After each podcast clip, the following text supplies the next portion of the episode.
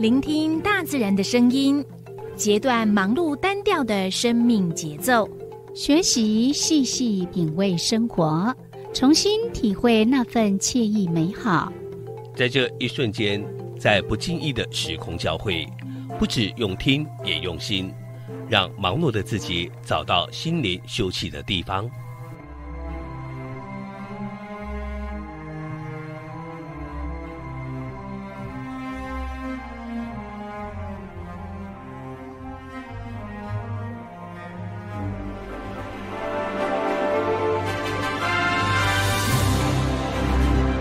声广播电台带您收集美好智慧，储备知性能量，让彼此拥有一颗关怀的心，翱翔在无限宽广的四维空间里。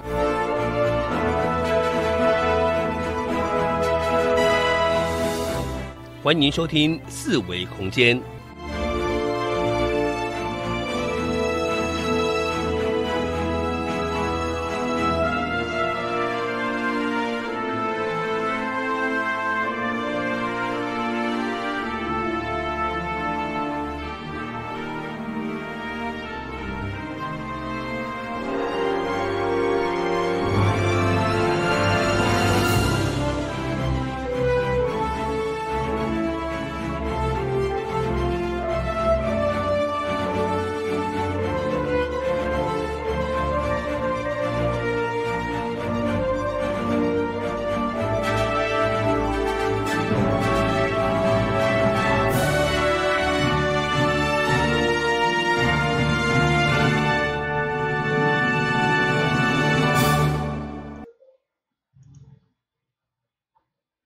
朋友晚安，嘿，即马是进行咱四维空间的时间，也则是按声广播电台一零四四千赫，我是小伟，我是有柔，即马外口伫落雨吼，嗯，外口伫落雨，是哦，嗯，所以听众朋友你若出门诶，诶，出去食饭啦，是要转去厝诶啊吼，就是爱雨衣啊、雨雨具啊迄落准备好安尼。嗯，我们好像有讲说要呃严防午后阵雨，嗯，对啊，嗯，虽然天气很热，下个雨应该也不错了，嗯，较应该较凉一寡啦。嗯嗯嗯，诶，像今仔咱今仔下中昼先当想一个人迄问迄题目有无？人讲诶，你落雨是会感觉烦啊，还是会感觉讲觉得很凉凉爽？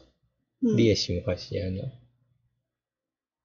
伊讲落雨吗，啊突然之间下雨吗，嗯，也不错啊，袂歹，感觉较凉吼，都可以啊。都可以。我觉得不管什么天气，只要你觉得呃心情好，像什么什么样的天气，不管是刮风下雨或者是出太阳，你都会觉得那个嗯天气都还不错，嗯你嗯不觉得吗？嗯是啊，啊，如果你心情不好的话，你怎么样的天气你都会嫌它。嗯嗯嗯比如说，你如果心情不好，然后呢出大太阳，你会觉得哇热翻了，实在很烦。嗯那如果下雨的话，哦，真的是湿湿哒哒的，也很烦。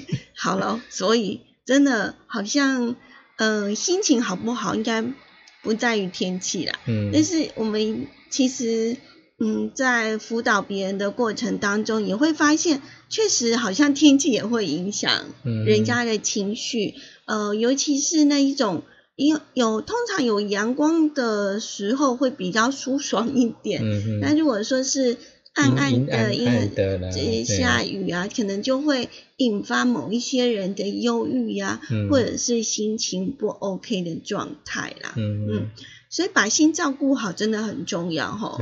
如果你的心里很 OK 的话，嗯那事实上不管是任何的天气，你都会觉得嗯，真的是美好的一天。对啊，其实咱心情也需要检修，嗯，对哦，对，男人的心情或想法都需要整理一下。嗯。嗯嗯那呃，心情要怎么整理，人生要怎么变美丽？我觉得就是多接触美的一些的事物很重要。嗯嗯、嗯今天呢，礼拜五的六点到七点，我们的思维空间为大家进行的单元是一起踩点去。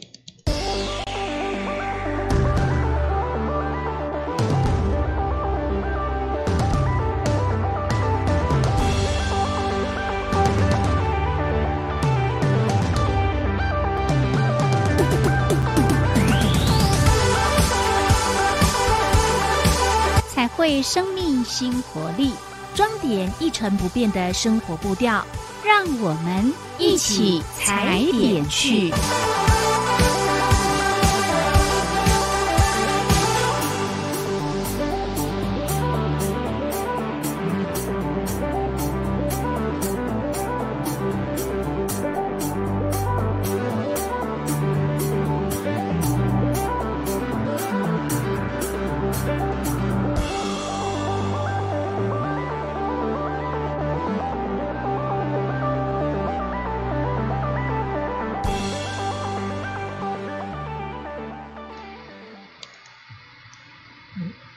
拄仔讲着心情啦、新的想法，拢需要整理、检修一下。嗯，机械敢爱检修？当然要啊，嗯，因为我们诶那机械机械嘛，机械对啊，嗯，我们我们就有在讲说，呃，像你看嘛，机器用久了都会都嗯。会有问题，或者是需要保养。那我们的人不管是身体也好，或者是心理也好，也是需要保养的。嗯嗯。今天我们的一起踩点去呢，第一个要跟告诉大家的一个讯息呢，就是呢，呃，我们的呃猫缆，嗯，嗯，当然它也需要检修。对，猫空缆车，嗯。猫空缆车呢，呃，几乎每一年都会选择一个时间来去做一个维护、呃整理跟检查这样的一个工作。嗯，那嗯，一般来讲呢，通常都是排在每年的五月份。那嗯为什么会排在五月份呢？哦，因为是伊迄呃台北捷运是讲，伊会排伫五月份，然后是迄落六月份甲八月份，即当阵然后雷公司若较济，哦尤，其会打雷。对，尤其伊迄个伫山区，嗯嗯。所以迄嗯雷公司若较肥济个，你要检修若较无，较较负。对，你在嗯维护的时候，突然雷突然被打到，那是很可怕的事情，啊，嗯很危险的一件事。嗯嗯嗯，真的。嗯哦，所以也因为呢，六月到八月呢，呃，就是比较有那一种天气的那种不定的因素，所以呢，为了怕呢被影响到。然后没有办法如期的完成，那同时其实还有一种考量，嗯就是他避开了母亲节跟端午节的连续假期，对，嗯所以呢才会呃特别的排在呢这个母亲亲节过后后，然后端午节节之前。那这样子的话呢，呃，至少在连续假期的时候，大家还是有缆车可以搭乘。嗯嗯嗯。那呃，今年的猫空缆车的检查时间呢，是在五月十一号到五月二十九号。嗯嗯，哦，安尼差不多算起来有十九天，嗯，十九天的时间，它彻底的呢检修，嗯，然后所以以当然就会暂停营运哦。咩啊？预计是伫五月三十号过当恢复迄落营运安尼。嗯嗯嗯嗯，那端午节什么时候啊？端午节哦，诶、今年好像是闰二四十六月，号吗？诶、不是，今年闰四月对吗？是的，所以闰四月的话，就是四月会多六月底了，多一天多一个月。嗯，所以端午节预计是在六月，嗯，它是在六月底，六月以后了哈。对，嗯，二五吧，二五是还是二六？啊二五，嗯那为什么呃猫空缆车呢？呃，会呃还蛮受欢迎的。嗯嗯这是因为呢，猫空缆车它到达的一个地点景点，呃，其实都有不错的一个地方可以去走一走。嗯，嗯，那虽然因为疫情的关系，搭乘的人次明显的减少哦，那呃，当然这个猫空缆车它也做好防疫的工作啦，还还是有做。那你要搭的话，一定它一定会帮你量体温嘛，耳温，嗯然后也叫你要消毒双手，那一定要佩戴口罩的。嗯嗯嗯，你刚刚有跟我讲说，我们的防疫期间的一些的相关规定是有松绑的吗？还对是，有一些像嗯现在的室内消费那种小吃店或什么的，有没有？嗯那他们可能会有一些可能就没办法有有限制，譬如说室内多少人，嗯，但是现在的话，你只要维持，譬如说室内一样维持一点五公尺，嗯。然后佩戴口罩这样子，基本上已经有慢慢在松绑，尤其像嗯。最近已经蛮久都没有本土的那种确诊案例出现了这样子。嗯，所以还是呃，但是还是要提醒大家，就是呃，还是不能松懈啦，对。然后要注意多洗手这样子。对，嗯。洗手还是最重要的。嗯，那今天我们讲的这个呃猫空缆车呢，我们来介绍一下它。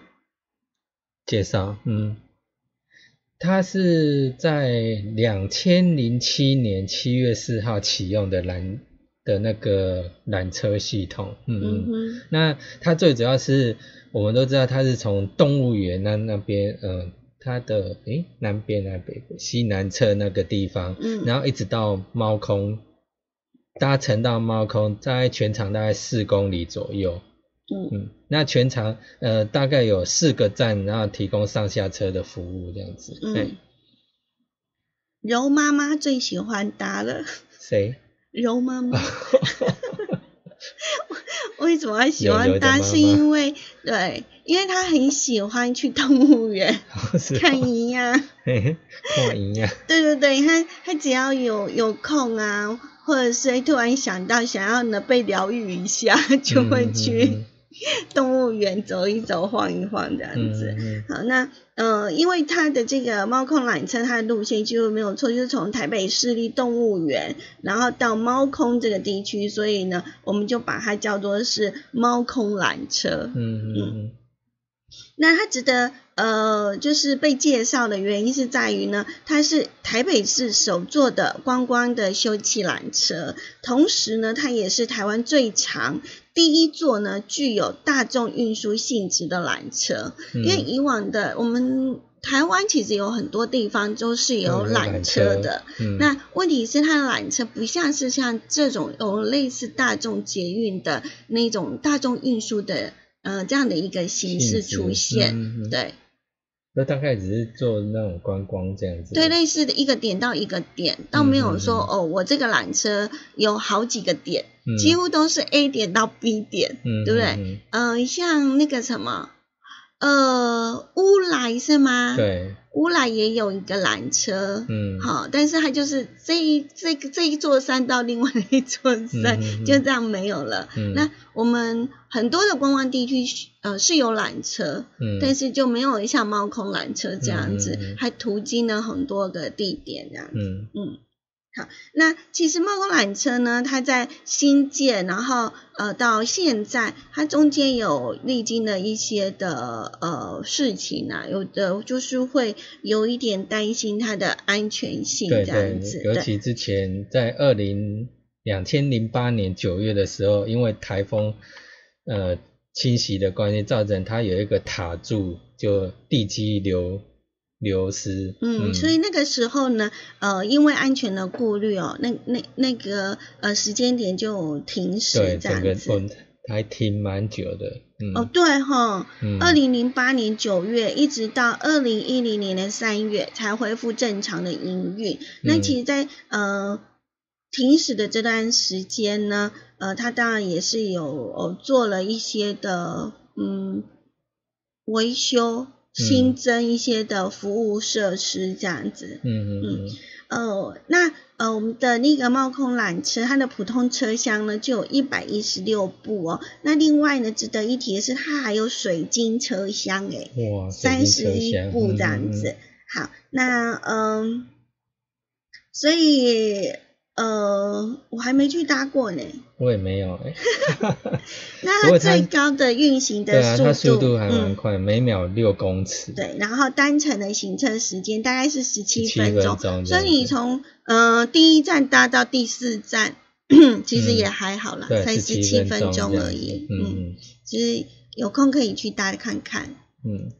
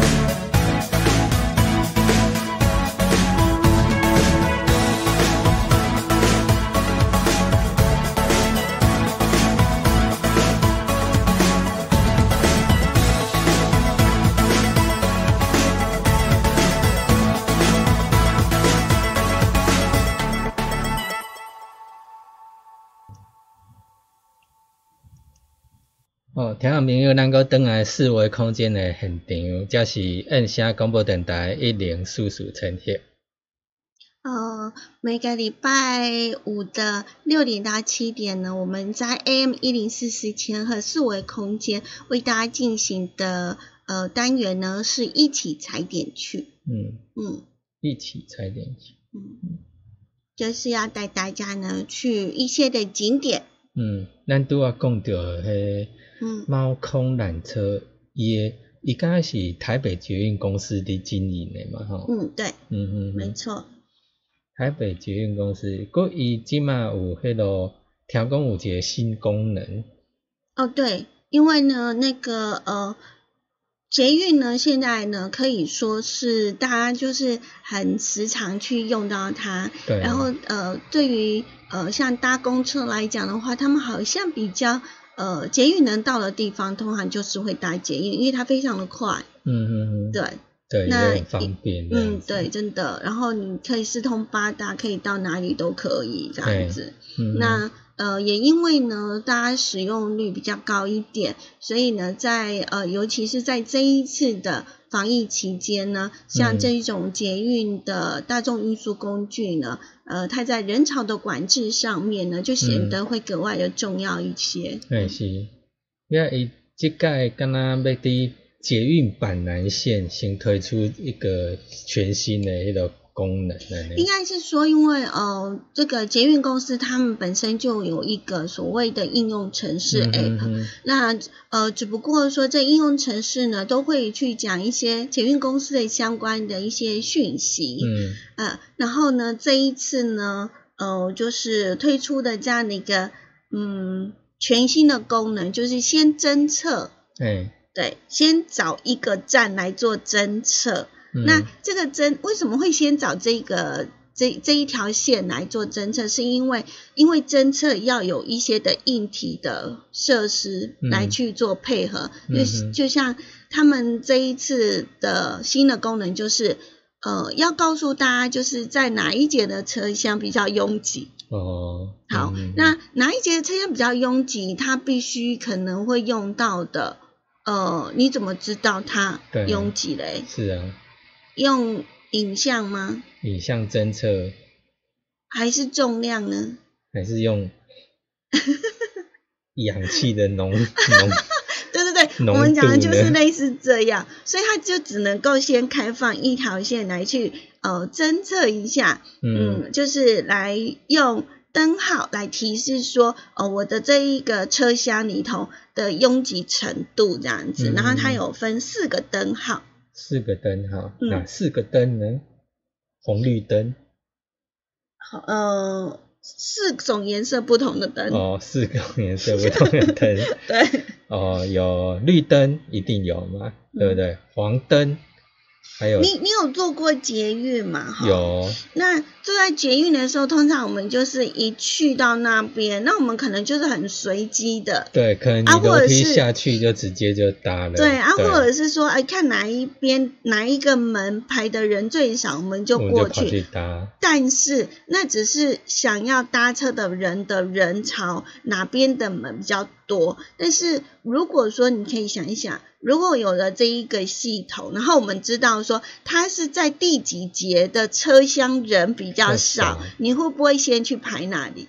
嗯，你就知道会做选择，会做你会去选择会想要去选。对啊，如果说我今天知道说我预先的当车子呃还没有进站的时候，我就可以掌握说。哦，这一节的，就是这一列的列车在第三车厢人是比较少的，嗯，那第五节车厢呢是亮红灯比较多人的，那你当然是会就预先就是尽管第三车厢有上车的人比较多，但是你应该也会先去排在第三车厢嘛，嗯。嗯，那又等同于我们在坐火车也一样啊，嗯、像我们如果坐那种呃。平快车或者是另一种柴油车，哎呀，你在上车的时候，你根本不不知道到底哪一节车厢比较少人，那你可能从最后侦测是侦测，嗯，刚到站的车厢每一节车厢都的人潮拥挤度。对对对，因为一般像我们之前所讲的，在旅游景点的时候，嗯、我们看到是人潮。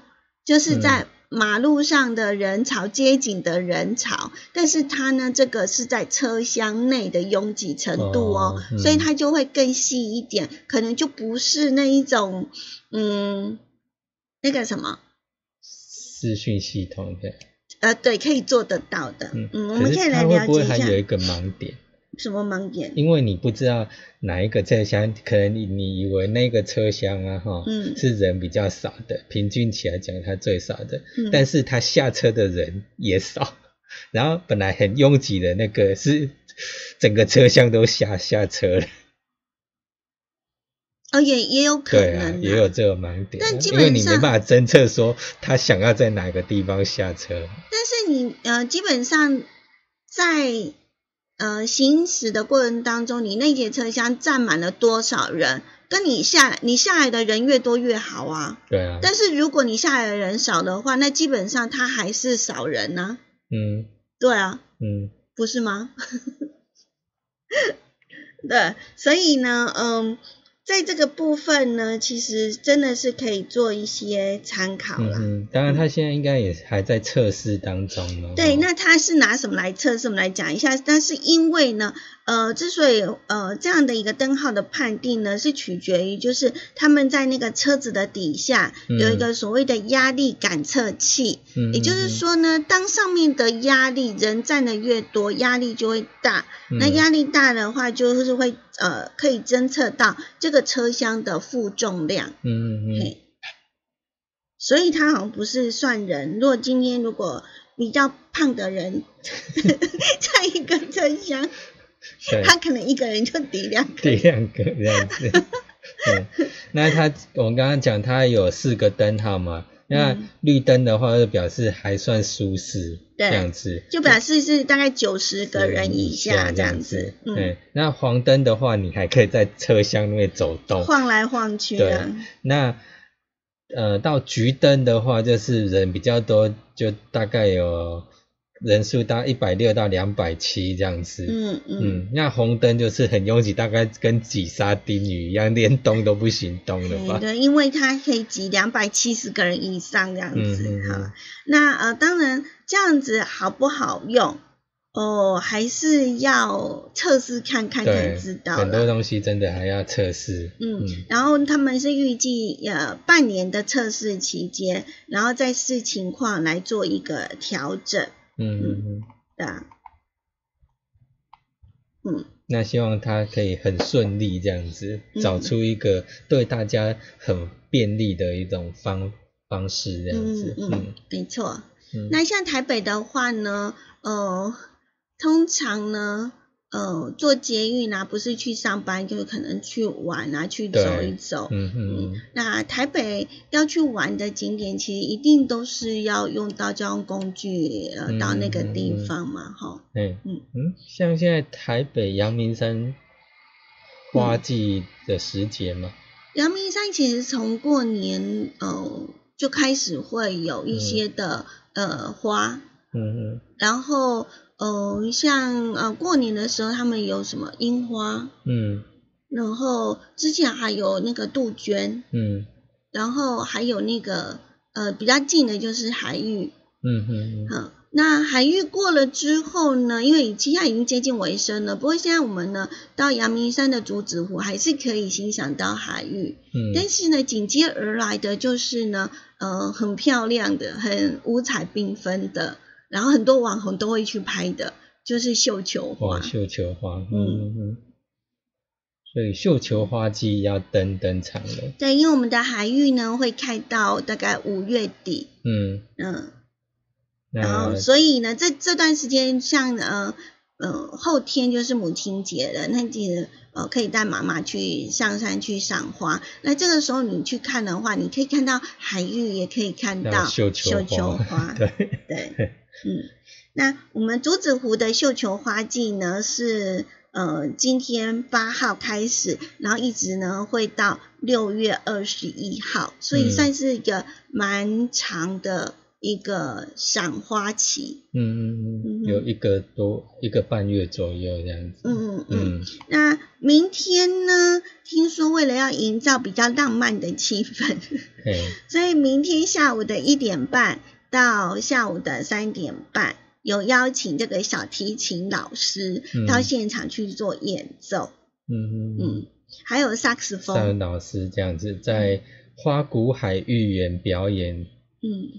会表演蛮多首我们耳熟能详、脍炙人口的乐曲，这样子。嗯，然后可以去赏花，也可以呢听听美妙的音乐，这样子。嗯嗯，是还不错。那我们会说，为什么他那边绣球花季很值得看？是因为呢，呃，那边的品种非常的多，然后色彩呢也是非常的丰富。其实，呃，以这个绣球花本身而言呢，它本身从它开花，然后到结束，其实它就有产生一些不同的颜色变化，嗯。嗯，相当值得一看哦。所以呢，呃，如果说想要带妈妈出去玩的话，那你是在台北的话，就不妨参考看看，去参加呢，呃，这一次的这个绣球花季。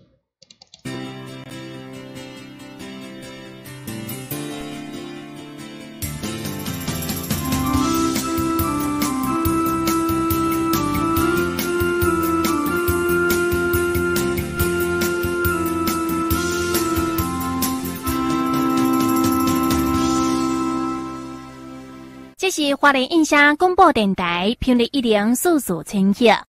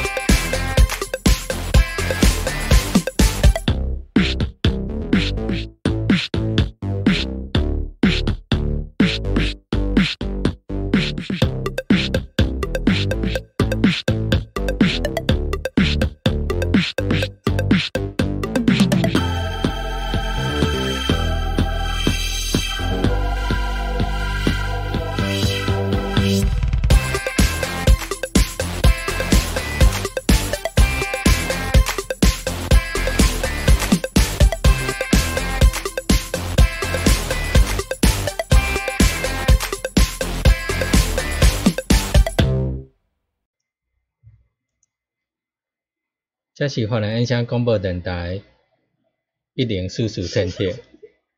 每记都一台。今晚你所收听的是数维空间之一起踩点去。我是小伟，我是柔柔。嗯。刚刚跟大家讲的这个竹子湖的海域记号绣球花季呢，呃，最新的花况还有资讯，你们都可以呢上那个活动的官方网站，只要打上二零二零竹子湖海域季或绣球花季，就可以呢呃搜寻得到。嗯嗯，对，或者是直接到我们那个台北市的产业局的官方网站或产业局的粉丝专业。还还是可以查询得到，哦，好漂亮哟！对，我们现在往那个，如果你是看 YouTube 的话，你就可以看到我们打开它的，我们刚刚讲的那它的官方网站。对啊，海域跟绣球。嗯，海域绣球竹子湖，嗯，哦，真的好美哦。是啊，海岛漂亮。为什么我们会很希望，就是如果可以的话呢，就是用呃手机打开 YouTube 的呃这一个呃。嗯，应用程式，然后呢，按进去之后呢，搜寻爱点网，爱心的爱，地点的点，网络的网，爱点网，那你就可以呢，直接的呃，用 YouTube 的这个频道，爱点网的频道来收看我们的节目。因为有时候我们在讲的时候，呃，我们可能会一些影像、影片，或者是一些的图片。嗯嗯嗯，人物的专访都有这样子。对，那你可能同时你在收看的呃收听的时候呢，也可以观赏到我呃我们到底是在讲什么这样子。对，那当然如果说呢呃你是呃听用收音机来收听的话，其实也可以啦，因为呃。我们没有办法在 YouTube 上面播好听的歌，是啊，但是收听收音机也就可以听到一些呃好听的歌曲这样子。嗯，好，那嗯，接下来呢，我们要跟大家来谈的就是呢，哦，我们现在的这个农村、渔村，或者是呃这种嗯比较这种。中南部南部的地区给人家感觉好像就是农业，嗯嗯比较兴盛的地方。然后呃呃，如果说要跟艺术产生联想的话，好像就是都会区了哈。对。呃，像台北、高雄或台中。但是呢，我们发现就是现在呢，我们的南部地区有一个地方呢很厉害哟，他们呢勇夺了二零二零意大利设计大奖，在哪里呢？呃，在口呃云林的口湖乡。哦，哎，云林，云林上次有人会讲说最没有存在感的地方，好像就是云林哦。你看现在不能够再这样讲人家了哈。云林这个地方也是一个，嗯，因为好像大家都会略过它哦，好像呃有名的地方，好吃的，好像也比较少会有。云林出现这两个字哈，嗯嗯，好，那我们云林县的口湖乡呢，呃，现在多了一个 IG 网红的热门打卡景点呢，就是呢，嗯，我们的口湖这地方呢，有一个对，现在我们的 YouTube 的频道上面大家可以看，哦，真的好漂亮哦，哼，对，那呃。他的这一个作品的名称叫做《海将军的头冠》。海将军的头冠，那呃，从这一个名称来看，大家就可以知道了这个呃的意象是什么。可是我觉得它有一点类似像我们京剧还是那种的那个头头盔的帽子。京剧。嗯嗯，对。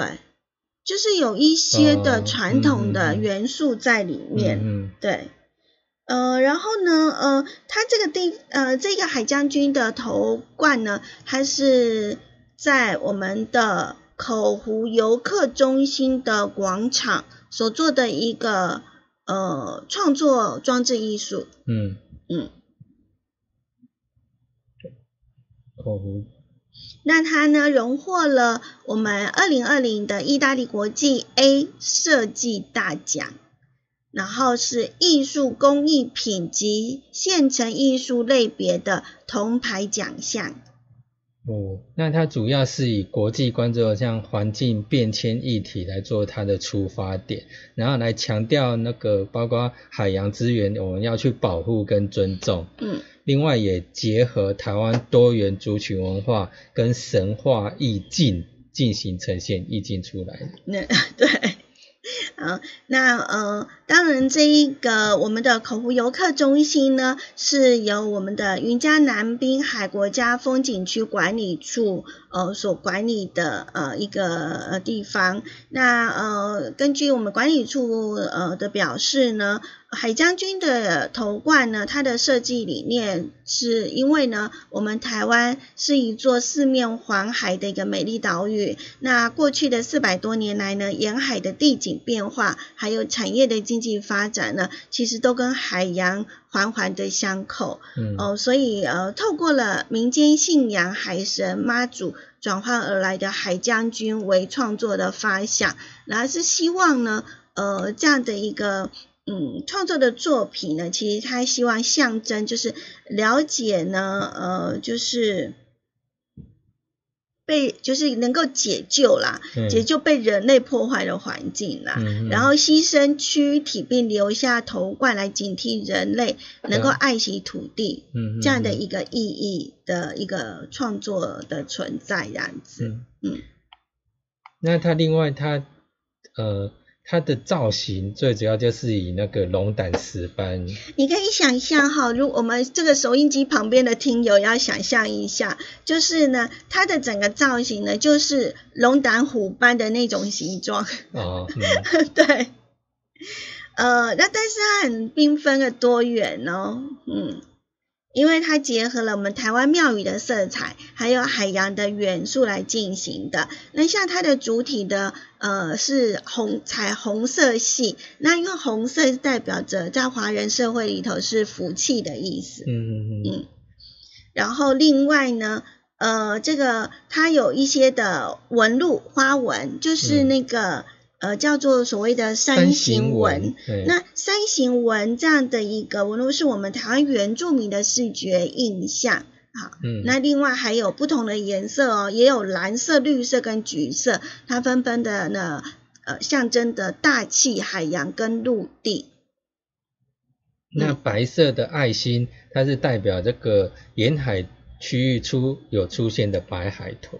嗯，嗯，因为白海豚也算是呢，在台湾来讲是很特别的。嗯是，嗯那还有就是，呃，它有一个船舵的造型的那个鱼眼，象征的南岛语系族群的航海精神。嗯嗯，那它整体的造型就是以陶板跟马赛克瓷砖来做拼贴，然后再加上抿石子啦、陶盘壶盖，还有镜面玻璃砍入的手法来制作。对，所以呃，从这样子的一个素材、颜色的搭配，还有一些的图案意象，那大概就可以知道了。呃，我们收音机旁边的听众朋友可以想象，这一个作品呢，这个装置艺术是非常的五彩缤纷的。嗯，是啊，嗯好，那呃，因为呢，这个我们的处长表示呢，呃，客户游客中心是游客呢到这个云嘉南滨海地区游玩的很重要的一个门户哦，哦，所以呃，能够有这样一一座富有地方元素，而且又可以代表我们台湾意象的地标，呃，应该可以让这个游客呢有更深的一个呃这个印象。嗯嗯。嗯，那也希望呢，可以打造呢台六十一幸福公路的一个新的热门的打卡景点，然后来带动呢云嘉南的沿线观光。嗯，嗯，对。哪天要去打卡这样？啊，要去打卡哦，哦好，在云林，每次我们花莲要去哪里，好像感觉都要啊绕了好大一圈。哎，是啊，嗯。诶，我们今天几乎都是介绍其他地方哦。哦，对啊，对啊，对啊，嗯好，然后我们呢，我们现在就先来听一首歌曲，再来介绍呢，我们今天为大家呢，呃，想要跟大家分享另外一个景点。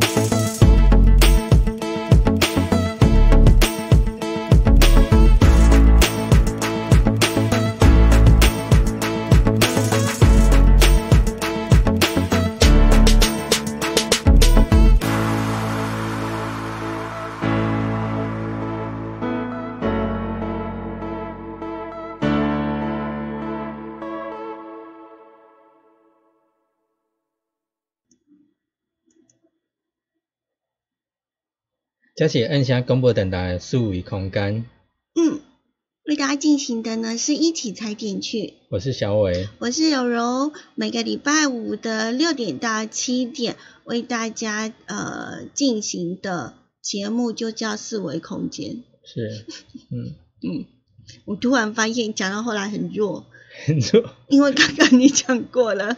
好了，我要讲的是你们现在听到的呢，是我们的嗯燕声广播电台，嗯。呃，在收音机的频道呢是 AM 一零四四千赫，嗯，在我们的 YouTube 频道呢是爱点网频道。对，嗯，你们转来转去安尼，嗯，对，好，那我们最后呢，赶快来跟大家来讲一下，就是呢，呃，在我们的这个棕色花市，呃，有个南瓜节，嗯，南瓜节，以为是万圣节到了吗？嗯、我觉得我们台湾的这个那个南瓜节，嗯。你会觉得很可爱，嗯，然后呢，呃，你绝对没有想象，原来那个瓜子可以有这么多不同的这个造型。是啊，对，嗯。不然你现在可以网搜，可以让我们爱点网频道的这个网友，还有我们的这个收收看的朋友可以看到，人家打上那个棕色花是南瓜节啊，今年呢扩大种植有十六条的南瓜隧道哦，大约呢有七百平的瓜棚之下。呃，大约有三千余多株的各式各样奇异的南瓜，然后分别展现了二十种的品种。你看，还有比人还要高的卜瓦，哎，不是南瓜，等一下，对我，先切换画面一下。好嗯，那我我们现在其实听友啊哈，还是网友的讲，你也当讲，譬如讲用 Google 去搜寻中式呃嗯什么南南瓜节有没有然后你就可以，然后节选择图片，你就可以找出一堆。各式各各样的不同的南瓜，而且它长得很奇特。好，嗯那我们的南瓜节呢，预计展出到六月底，所以这段时间真的都是可以去看。当然了，除了可以呢看到不同的这个南瓜之外呢，听说呢今年在园区里头还有八公顷的花海，种植有百合花、向日葵，还有这个紫色鼠尾草等等。哇，嗯你看哇满满的，有没有？是不是不同造型？不同造型的南瓜？是不是很可爱？是啊而，且最主要是它都是长长在这个瓜棚上然后呢就有不同的像有的像飞碟啊，有的像什么花朵之类的。你看还有这个，哟、呃 满满的，好，那收音机旁边的人不知道我们在哎呦什么，对，因为有的造型还真的蛮独特的。它真的很很就是观赏价值非常非常高。你看造型多少，还有纯白色对，的，纯你可以想象吗？嗯对啊，就非常的奇珍异果这样子。嗯，对，然后另外还有，因为呃，它还有因为呃母亲节，所以它也有种这个金萱，金萱，嗯嗯。嗯嗯，所以是不是可以去看？是真的，呃，然后对我要讲的是呢，明后天呢，他们有推出就是赏花半价的优惠，嗯，就是呢，呃，听说你可以去要那个种子回家种，哦，对对对，向日葵啊，或者是那个盆栽，盆栽都可以要这样，三对选一，对对对。然后呢，这个这个半价，赏花半价好像应该也不贵啦，哈。但是我们嗯就是支持这些农民，对不对？支持农民。其实南瓜也很好吃啊，呃，对它营养价值也非常非常的，高，嗯有有人说常吃那个南瓜非常非常的好。嗯嗯是，好，希望你还会喜欢我们今天的节目哦。今天介绍了好多好多地方哦。是，OK，那我们明天的下午两点的四维空间会在呢 AM 一二四二千赫呃跟大家再相会。然后当然了，在我们的 YouTube 频道上面，只要打上爱点网，订阅，对嗯，就可以了。嗯，然后祝福大家有个美好的夜晚喽，明天再会喽，对，拜拜。拜拜。